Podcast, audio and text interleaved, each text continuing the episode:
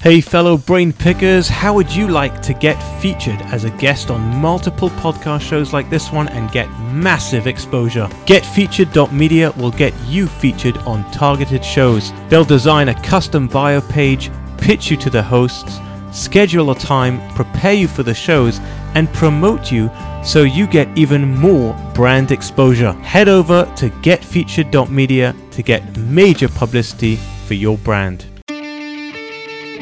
Welcome to the Can I Pick Your Brain podcast, where successful entrepreneurs get their brains picked so you can apply mindset tricks and game changing tactics that will help you become unstoppable.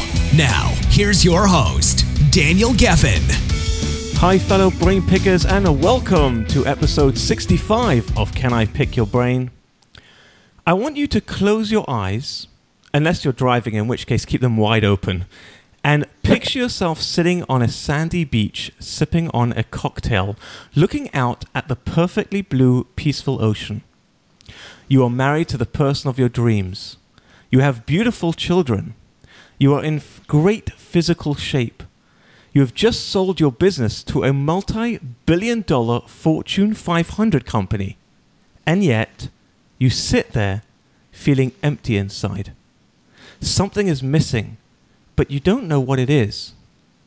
Well, my guest today knows that feeling all too well. Laura Coe climbed the mountain of proverbial success, only to find that when she reached the top, she felt like jumping off. Laura is today the queen of authenticity and author of Emotional Obesity, a book that will make you rethink what to focus your life on. She is dedicated to helping people unlock their authentic voice to find success and meaning in everyday life using practical techniques steeped in ancient wisdom.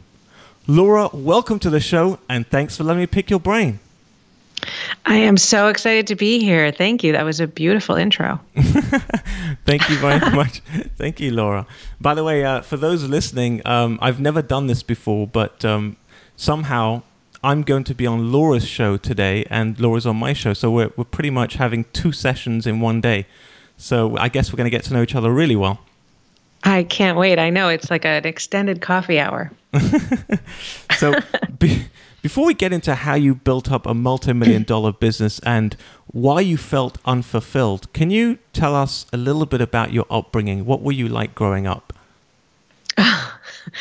Wow, you're the first person that's really asked me that. Um, that is funny. Uh, so the reason I laugh is because I think my friends who you know get to know me and and and ask that question are usually there's a, a moment of of surprise um, because mm-hmm. of my resume the way it looks at this point they're not really ready to hear that answer um, i was let's see i mean when i was really young i was the kid who was just always playing i was social outdoors happy uh, if there was a group of kids hanging out, having a good time, I was right in the middle of that. Um, didn't really, you know, there's kids who I guess sat alone and drew or or or hobbies. I, you know, that wasn't me. I was just uh, any moment that I could spend with my friends, you know, sports, hanging around. That was that was um, the focus.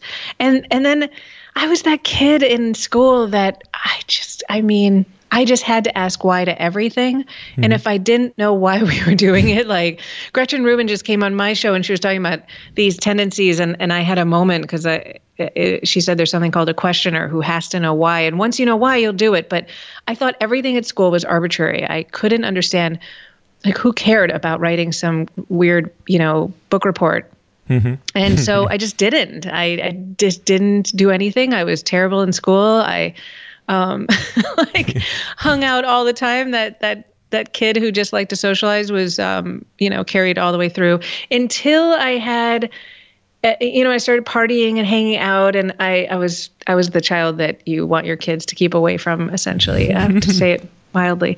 Um, and I I sort of woke up at 16 you know, my grades were a wreck and my brother was going off to college and it, it just hit me. I don't know why. Uh, my parents were not very involved. We didn't have like chats as, as a family about, you know, the importance of studying and, and future. And I, I just didn't think about things like that on my own. And he, he was going off to college and, and it just was like the cold shower, right, that hit me that oh my God, this matters. I'm, what am I going to do with my life? And I just jumped in. I got serious, and it was a very big turning point moment around 16. Um, I changed friends. I started to study. I went to a, a, college, and then I worked really hard to transfer to another college, and and kind of took off from there. Well, it's interesting because I guess there's a theme really in your life about asking the question why, right? it is a theme, absolutely, and I think when I've attached myself to a purpose, um, it's made sense to me, and I've I've really been motivated. And when I haven't, um, I haven't been as motivated, and uh, yeah, that's sort of become the focus of my current work. Well, so you you built up a, a multi-million dollar healthcare company. Can you share how did you get started with it, and how did you how did you manage to grow it so big? Yeah, so to sort of continue the the theme of you know, from childhood, like I, I, sort of woke up and, and got serious. And philosophy, of all things, was the thing that mattered most to me. I was very passionate about it. I was, um, you know, straight A student. I couldn't get enough of it. Uh, people, of course, teased you. Is like, what are you gonna do with philosophy? I didn't care. I just, I just loved it. And I went to graduate school, and it was this is you know i'm dating myself but this was pre-internet way before internet. And so other than going in to become a professor i didn't know what to do with this degree and i didn't want to be in an ivy tower. Uh, I, I realized quickly you know writing articles to 15 other philosophers at different universities was just i don't know it just didn't feel meaningful enough to me. Mm-hmm. so i came back to chicago you know lost, confused, not sure what to do. My brother and father were starting a healthcare tech company. Um, I was just rolling through. I did. I had no intention of doing this, but um, we took my father's intellectual property. He's the leading expert in the world on kidney stone disease. Wow. Um, he didn't want to. excuse me. He didn't want to um, leave his day job but he wanted to get his message out to the world. So we started a company to commercialize his intellectual property. And my brother and I did this together. My brother's my best friend. We had an incredible wow. working relationship. And um, yeah, we grew it from there. That's that's insane. I mean, how over what period of time did you were you growing the company? Yeah, I love that you asked that because you know there's so much buzz right now about instant success and mm-hmm. heads down. And if you work from five in the morning till 10 at night you know you should have x amount of millions in this amount of years. Um, you know i don't uh, believe that. I think there's a handful of companies that get that kind of success. We we worked at it. Uh, we had a great product. Um, our our first clients were stanford harvard wow. right all these like so my father's this you know leading intellectual. But even with all that it was really hard. Uh, the healthcare industry is very, very complicated. We're we're a laboratory company with um, like the latest. We we combine technology and lab testing, which nobody mm-hmm. had really done. Um, we created a new model, and so it um, it took us about ten years to grow it to the point of a sale. Wow! So that's that's that's a long that's a decent amount of time to stick it out. I mean, ten years, and at the at the end of the ten years, I, I guess at the point of where you were offered? I mean, first of all, did you plan to sell, or was that kind of just a surprise? You know, someone called you up randomly and said, "Hey, we want to buy your company." Yeah, so I mean, my brother and I were ran ran the company. You know, my father really wasn't there, and now I look back and I'm like, wow, you gave a 24 and a 26 year old your whole life's yeah. uh, work. It's kind of nuts, but um, I don't know that we. I mean, we we would have loved to sell. That was definitely a goal. Mm-hmm. I don't know that we had a particular strategy when we were starting of how that would work. Um, but you know, this is the thing with businesses. You you write your plans and then you pivot and iterate and you really figure out who you are as you grow and scale. Um, so you know, we developed a model for managing people with chronic illnesses, right? If you have a if you have a cold, you go to the doctor, you you might get an antibiotic or whatever. If you're very sick, terminally ill, it's it's very different. But for people who have uh, illnesses that you know are lifelong, uh, management is the key thing. So we were in the center of that space, and we became the gold standard model for it. And so um, it really took a lot of time to build out what that model was. Technology was very difficult back then. We had mm-hmm. a team of 10 IT people coding full time wow. to create our system. and uh, um, it we were thinking about an exit strategy. We took the model and we moved it over to another disease state, and we realized that we could replicate this in in a different disease state. Mm-hmm. So it was something that you know could really scale. Um, and we were thinking about an exit strategy, and but we were actually approached by the second largest lab in America uh, to purchase us. So that's how that came about. That's massive. They, they were a multi-billion-dollar company, Fortune 500 company. Yeah, it's a four billion dollar business, twenty seven thousand employees. Uh, wow. Uh, so definitely, they hold on. So they called yeah. you up just out of the blue and just said, "Hey guys, you know, we're interested in buying you out." yeah. So, you know, here I was, I had sweated it out for 10 years, and I finally found a little pocket where the company was, you know, really, it, it just worked on its own. We were growing and mm-hmm. growing, mm-hmm. and the systems were in place. And I was like, okay, great time to have a child. I'm just going to take the year and like, you know, cruise control. Right. Um, and I, I, you know, have, give birth to my son, and, um, you know, it's the it's the shitstorm that everybody talks about for six months, and then yeah, the company just calls us one day out of the blue and says we'd like to talk about an acquisition. How? What was the um, revenue at that point? The yearly revenue in your company? Um, we were uh, at that point we were at around um, what was it? About five million a year. Wow! So you're doing five five million a year, and can I ask what did they offer? What was their what was their first offer? Well, so it doesn't work like that in the lab industry. They try to just pay you based on a very small multiple of your uh, net, right? So mm, they don't okay. care about gross, and it's a it's a very small multiple because it's a commodity business, right? right? It's just like an Apple company um, in the lab industry. So what we made was the case that we're really a tech business. So mm. we we ended up.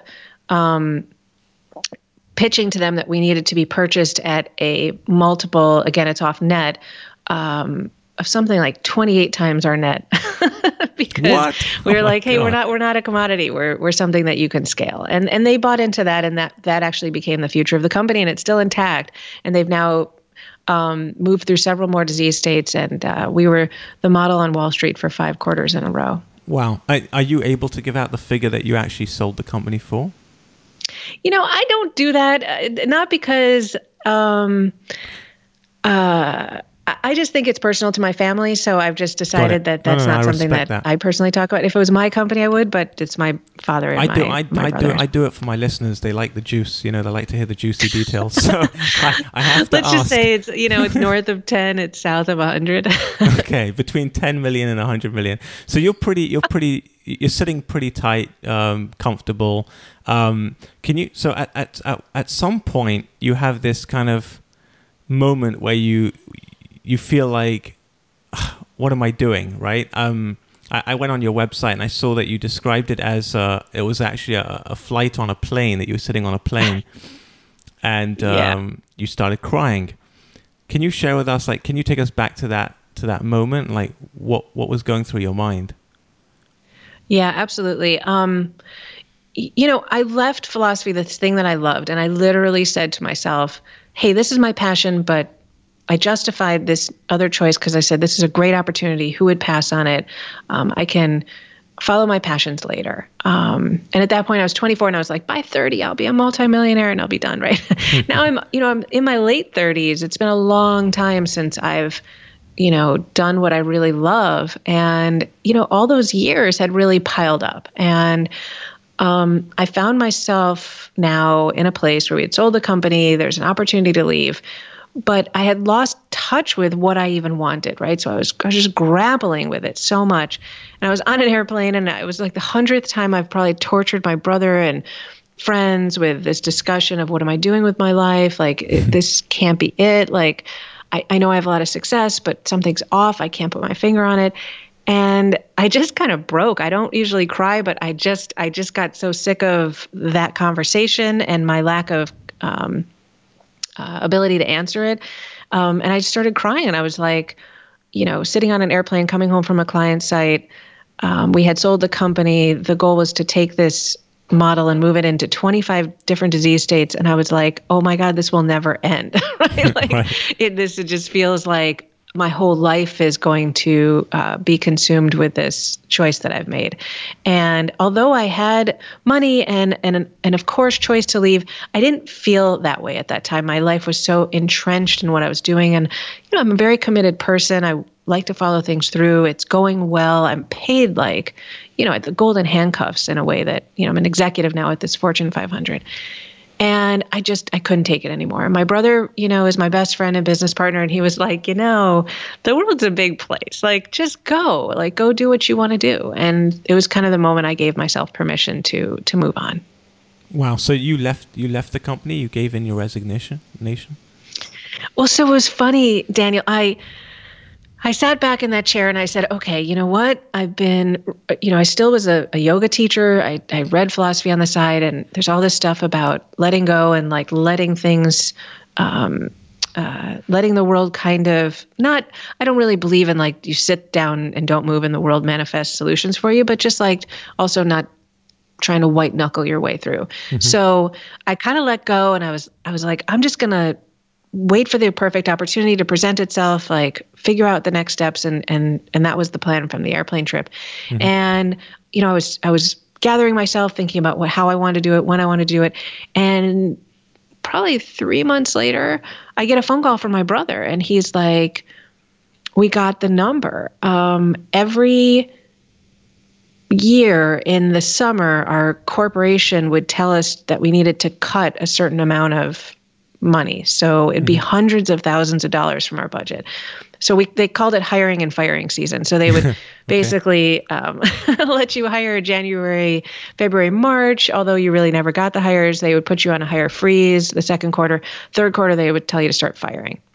Hmm. And it was just excruciating. Is they you know have to manage Wall Street and um, and and their numbers more than they cared about the product. Right. And so we, my brother's like, we got the number. If you want to go, here's the moment. You could save a lot of other people's jobs, and you have Whoa. 48 hours to decide. Oh my so, god! Um, I Flip. I kind of you know hand wringing like 48 hours, talking to friends, making the decision, and I just it just did. I just said, let's just do it. So that's that's how that ended. My goodness! So you you literally just gave up like a, a very very stable income, a really nice salary, and a position in a Fortune 500 company. I did. I just I I Love had, I Brilliant. had stock so, options pouring in. So, I was making more than I want to even tell you because it would make me cry at this point too. Go on, um, share it. but I, and I left without a plan. I left without a clue. I mean, I literally because Laura, the reason like, why I, I'm I'm laughing at this because pretty much most people I think listening to this right now, you, where you were that's their goal right now. Like they're sitting now listening to a business podcast because they want to find out you know, how do I how do I make my millions? Like how do I get there? And now here's Laura on the phone or on the on the podcast show talking about how she's she's there and now she's saying I'm giving it up. I'm just gonna I'm right. just gonna basically walk away.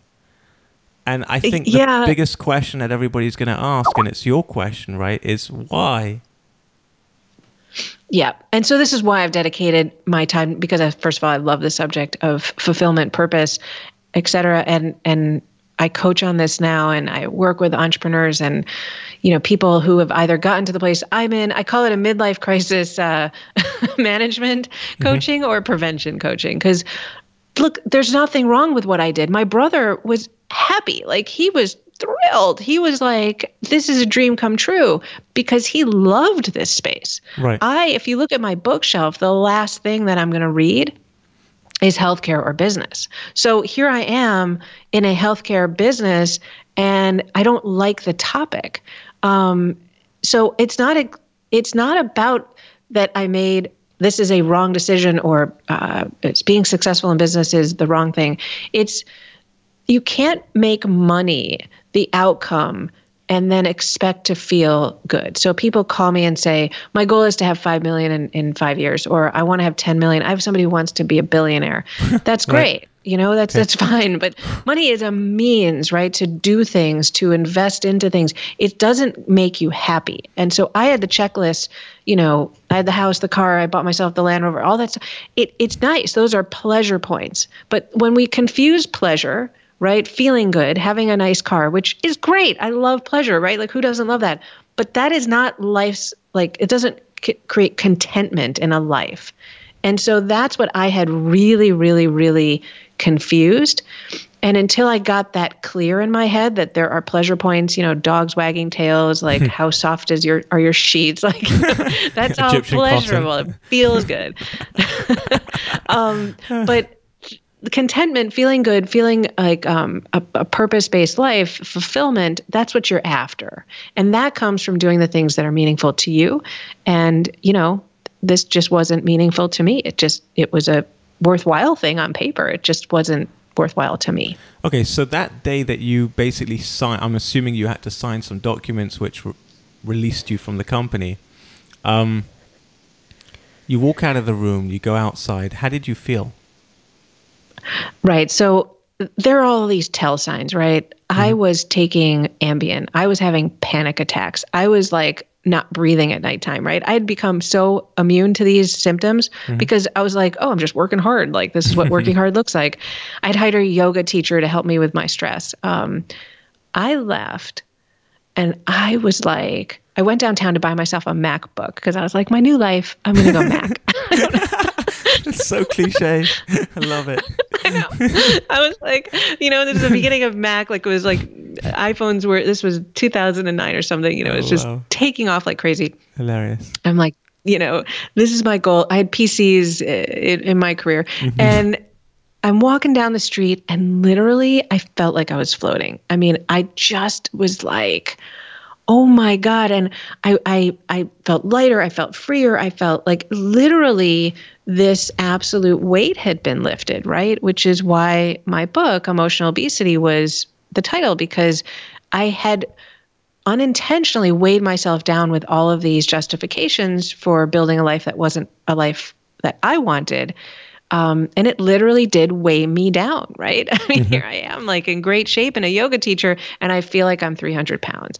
And so, yeah, that day, I mean, you see pictures of me, and I just, I look so happy. I mean, I literally, my brother said, You remind me of like like the most carefree days of high school. Like when you did, you just look awesome, and I'm like, I feel so good. Wow! so it was it was great. Um, definitely clear I was on the right track. So emotional obesity. That first of all, I love the name. I like. I really love the name. Um, Thank.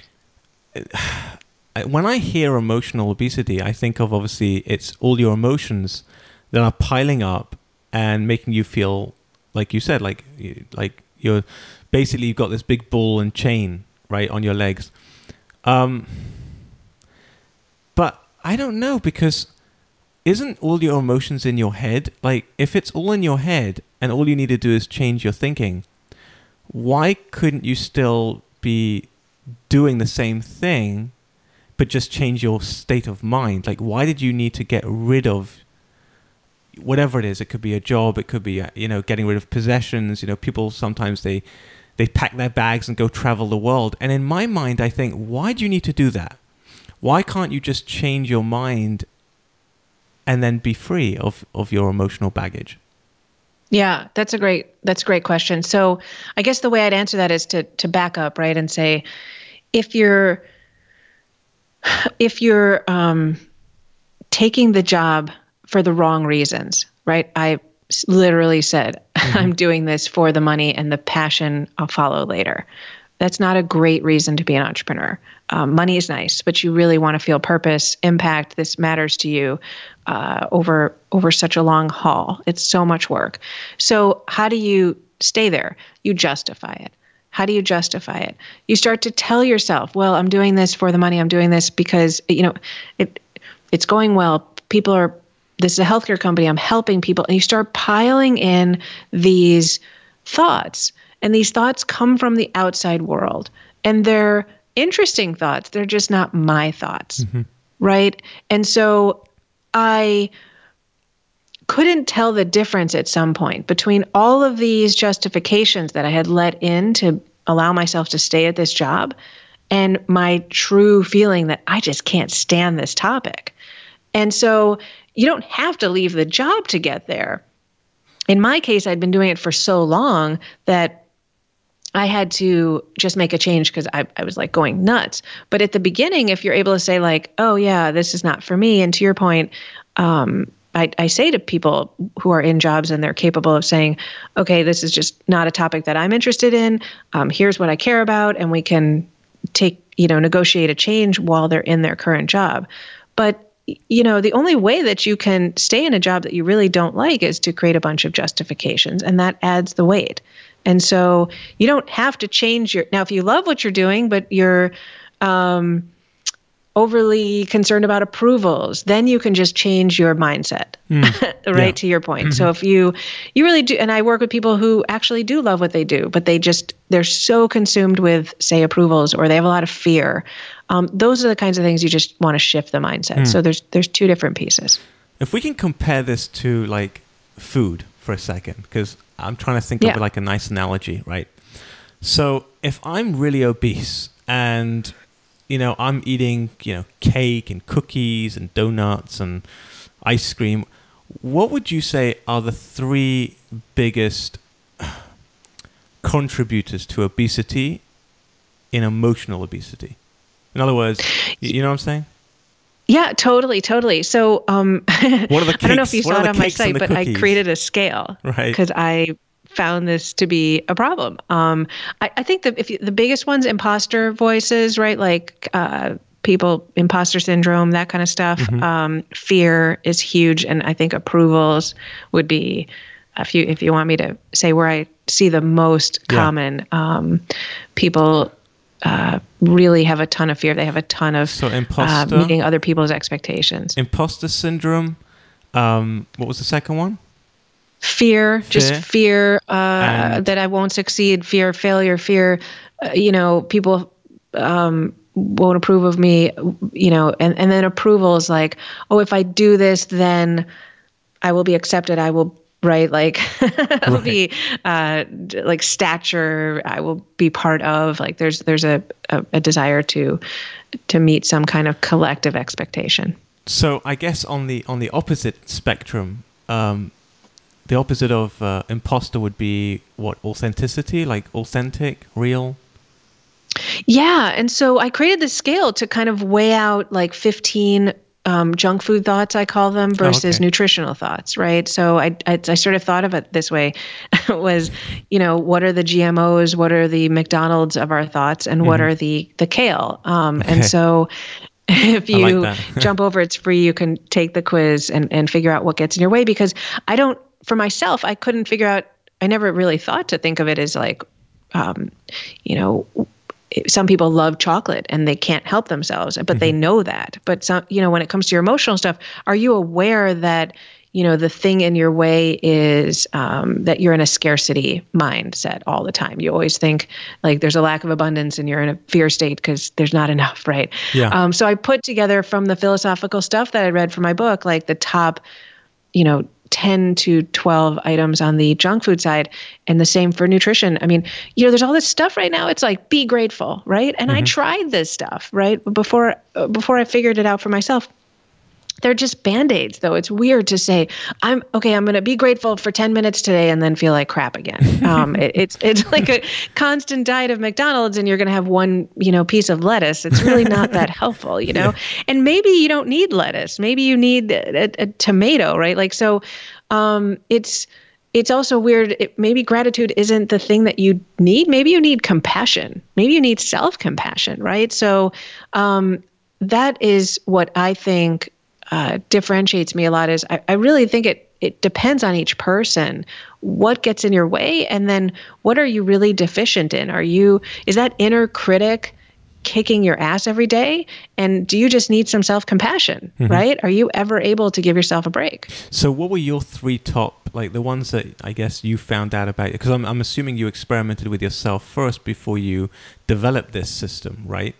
Um, mm-hmm. what were your like I, I hear nervousness in your voice. no, no, no. I'm laughing because I'm like, oh yeah, like the book was me and I was the book. I mean, literally, right. I, I was my own guinea pig for a couple years. So, what were like the three? What were the three things that you discovered about yourself that were attributing to the obesity, and and how did you work on those? Because I kind of want to make this a, a little bit more like I want like the listeners to sort of take some practical, you know, things that they can apply to that to their life, like when they stop Absolutely. listening to this. So, like, give me like some examples. Yeah. So, um, first of all, asking the question, "Do you know what you want?" Like, are you sure about what you want? Do you know that you're feeling uplifted, excited, and in the direction that you want? Some people can't even ask answer that question. So, I will say for myself, I was so downstream at this point. I I forgot that I even loved philosophy and I like wanted to be a writer. Like that was even it was just gone. So getting back to what do you want? What would make you happy? What would be a life that you'd really enjoy?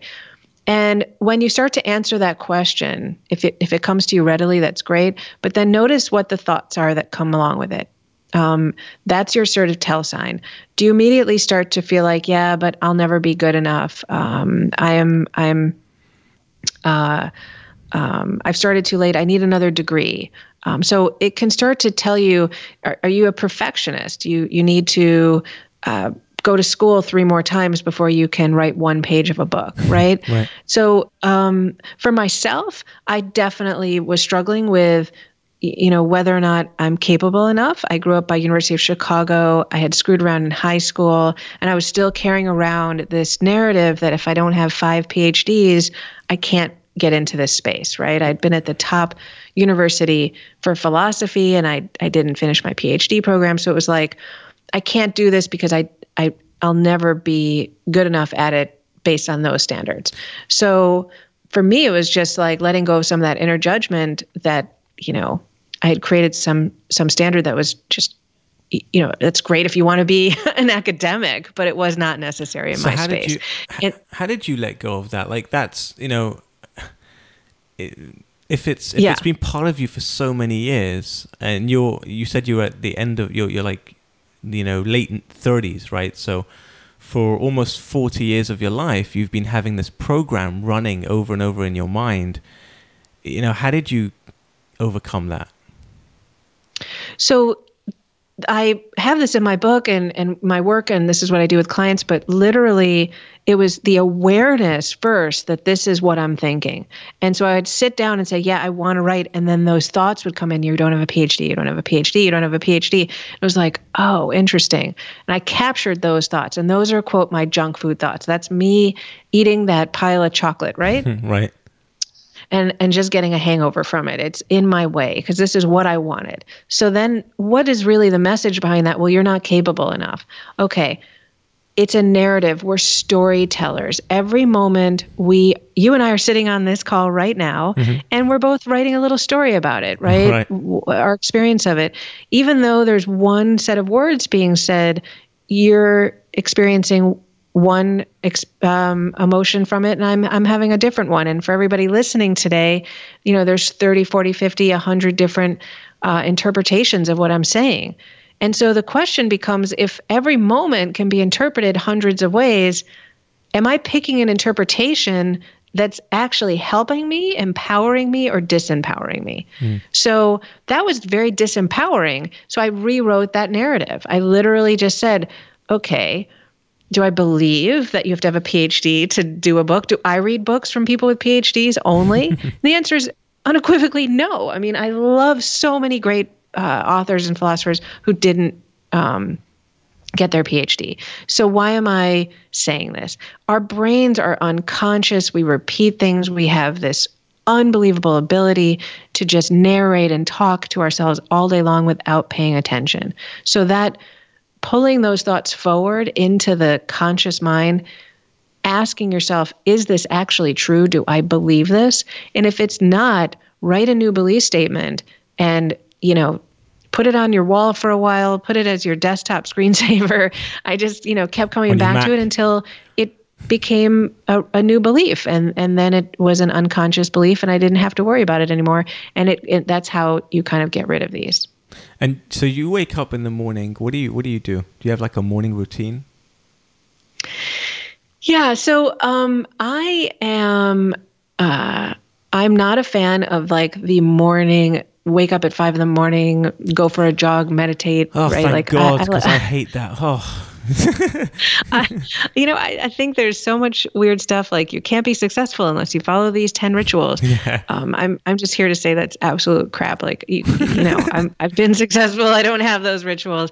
I think you got to find out what works for you. So for me, um, it's getting up in the morning. Uh, my son is out the door at eight in the morning to go to school. I, you know, find somewhere uh, a cafe. Now I have an office, but get up and out and work for um, a huge, you know, swath of time. I block my time in a certain way so that I feel really productive. Um, I'm very particular about my week. I set up, you know, exact goals for the week, and I schedule them out for the week, and I um, work really hard to like celebrate every single thing that I get done, which mm-hmm. people always think is weird. But I don't mean like popping a bottle of champagne and being like, "Oh my god, I'm the greatest person on the planet." But I, I just, I don't want to have a list that's 60 deep, and this plagues entrepreneurs. Like yeah. they have 150 things they want to get done. They're always behind um, I set up the week to to feel like a success instead of a failure. So I'm this is really my biggest ritual, but I'm, you know, militant about um, setting up goals that are achievable, getting them done, and then recognizing at the end of them, I got that done. And just like if a friend calls you, Daniel, and says like, "Hey, I just finished this uh, article I was working on," you'd be like, "Hey, cool, nice job," or you'd say something, right? Mm-hmm. Positive. Yeah. Yeah, like I don't know what your exact sentence is, but whatever that sentence is that you would say to your friend, I just say it to myself real fast. Um, and that way, at the end of the week, I've been happy about each of the things I've done throughout the week. And then, you know, Friday, I go home and I'm I'm feeling like okay, I got stuff done. I'm feeling accomplished. Cool. Are you are you planning on getting a PhD? no. I, just, I had to ask. I hate school. um, so yeah, no, I, uh, I, I, no. Because sometimes, I mean, I, I, the reason why I ask is because so, how do you know when that thought in your mind needs to be actualized or when it needs to be just ignored? And like, in other words, oh, when do you say, yeah. okay, do you know what? I've really, really wanted to be a, you know, a a master piano player, right? um, maybe I should become a master piano player. Maybe I should just like start taking piano lessons and just don't give up until I'm a, until I can master the art of playing piano. Or do I just yeah. say, shut up, okay, we got enough things going on in my life. I don't need to be a piano player. I can play a little bit of piano here and there, and that's I don't need to be a master. Like, how do you know when to, which way to go? It's such a great question. So here's my rule. Um, when you say, "Do I want a PhD?" Every bone in my body like falls to the ground, right? So again, that weight right. feeling. Yeah, like I just funny. don't want to. We were born with an intelligence within us that we don't want to use. We override it with the quote unquote logic of the brain, right? But if you have kids, if you've been around kids and you say to them, you know, do you want to eat broccoli they're like no. They don't care about being really honest you know and you're like do you like pizza? And they're like yes. And they're very loud about what they like and what they don't like. And look i get it. The world is complicated. You can't just behave like a child. But we have gotten to a point where it's like the pro and con list would say that I should do, you know, these five things, and it would be logical for me to get a PhD. And we drag ourselves through our lives.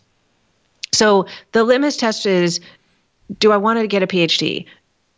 Turn inward, look at how I feel in my body, my inner in wisdom and intelligence, right? Like your brain is not disconnected from the rest of you. There's more serotonin in your gut than there is in your mind, right? Like there is information flowing throughout all of you. Mm. Check in, see how you feel about it. If you feel heavy, weighted down, like I don't want to do this, that's a huge indication. Maybe um, it's fear. If fear is in the way, um, that is something that I investigate. Uh, so, say I, I think about a PhD and I feel actually a little uplifted, and I think, like, God, that could be really interesting and exciting, but I feel afraid. That's when I definitely say yes. Like, fear is the one you, you can't just listen to fear because it's like the overprotective bodyguard. It just gets in the way sometimes and it's not necessary. Mm. But definitely for me, it, it never fails. If I'm tuned in and it's a, you know, mind, body, spirit kind of question, you definitely want to want it. Then you want to think about the logical part. Well, say, uh, I don't want a PhD, but this is really going to get in the way of my career, and I won't be able to get anywhere in this career without a PhD because it's like I want to be a doctor, but I don't want to get an MD, right? Mm-hmm. Like that kind of yeah. scenario. That's a problem. and so you may really need to rethink that. Maybe for the greater good of having a career as a doctor, you'll get through your medical school program, right? Mm-hmm. And you, you definitely have to interact with the real world, think about it. But um, paying attention to these indicators in your body of what feels right to you and what doesn't. Um, I always tell people to start on a micro level. These big decisions like your job are, are way too complicated, but you know, walking through your day to day life and thinking about where do you feel uplifted? Where do you feel excited? Where do you feel alive? Where do you feel, you know, you're having a lot of fun? That's what you should follow and learn to trust, not just what, you know, makes sense. So when you had the idea to write the book, I'm guessing that you felt excited and you felt like, "Oh my goodness, yes, I want to I want to do this." Totally. Right. So, you know, I before I wrote the book, I was going down the same paths that I had gone down to become an entrepreneur in healthcare, I was I was figuring out what made sense because um, I hadn't gone back and researched, you know, what did the greats, what did the the spiritual leaders say about fulfillment and purpose yet. I was just kind of, uh, you know. I'm, I'm, in my 30s. I, am going to figure out what I want. It's going to be authentic, and that's going to be easy. And so I jumped back in with the same system, and I almost took a job running Northwestern's integrated healthcare system mm-hmm. at Northwestern. And um, you know, great job, makes a ton of sense, uh, help a lot of people. It's the same answer. Again, I don't want to be in a healthcare system, but it leveraged my previous experience, right? So it's easy to justify these things, but I got on the phone with a woman and I found myself literally cringing at the idea. Right. And so it was a definite no for me. And I, I just, um, um, I started following that system. And when I read, went to write the book, um, I just wanted to see if I could write one page, to be honest. Like I was so petrified because this was something that was meaningful to me. Uh, and I wrote a single page after I think three days of sitting in a cafe staring at a blank document. I uh, yeah, I, I, literally wrote on the document, "I'm writing something just because I can't stand looking at this blank document anymore." there.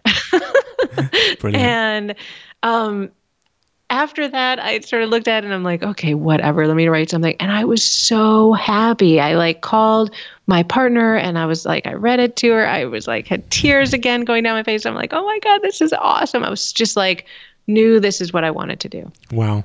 So for my for my listeners that want to get emotionally fit, how do they uh, how do they get a, a copy of your book?